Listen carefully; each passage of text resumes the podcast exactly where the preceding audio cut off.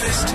Previously with Darren Maule. So, you guys remember when Schabir Shaik was first released on compassionate parole? Compassionate because he was dying, he was sickly, he was ill. They mm-hmm. could not look after him in a prison, and so compassionately released on parole, which might now be converted to just, you know, stock standard parole. Mm-hmm. So we can fly around the world and, you know, be sick in other countries. You know what I mean? So when this first happened, we there was a bit of an outroar. There was a bit of a there was a bit of of of, of uh, not happiness uh, that that abounded. And uh, when this had just happened, my mate Dave was down at the Durban Country Club. True story. Yeah.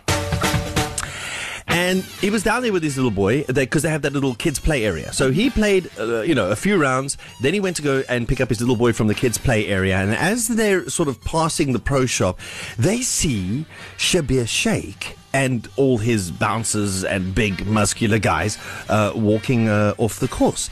Another guy who's about to tee off sees Schabir Shaik and he's not happy with this, and uh, and he's like, you, you know.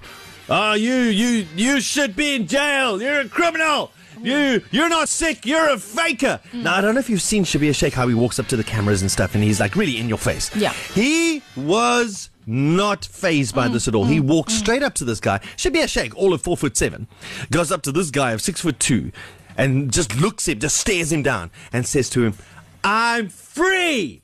I'm free. I'm free."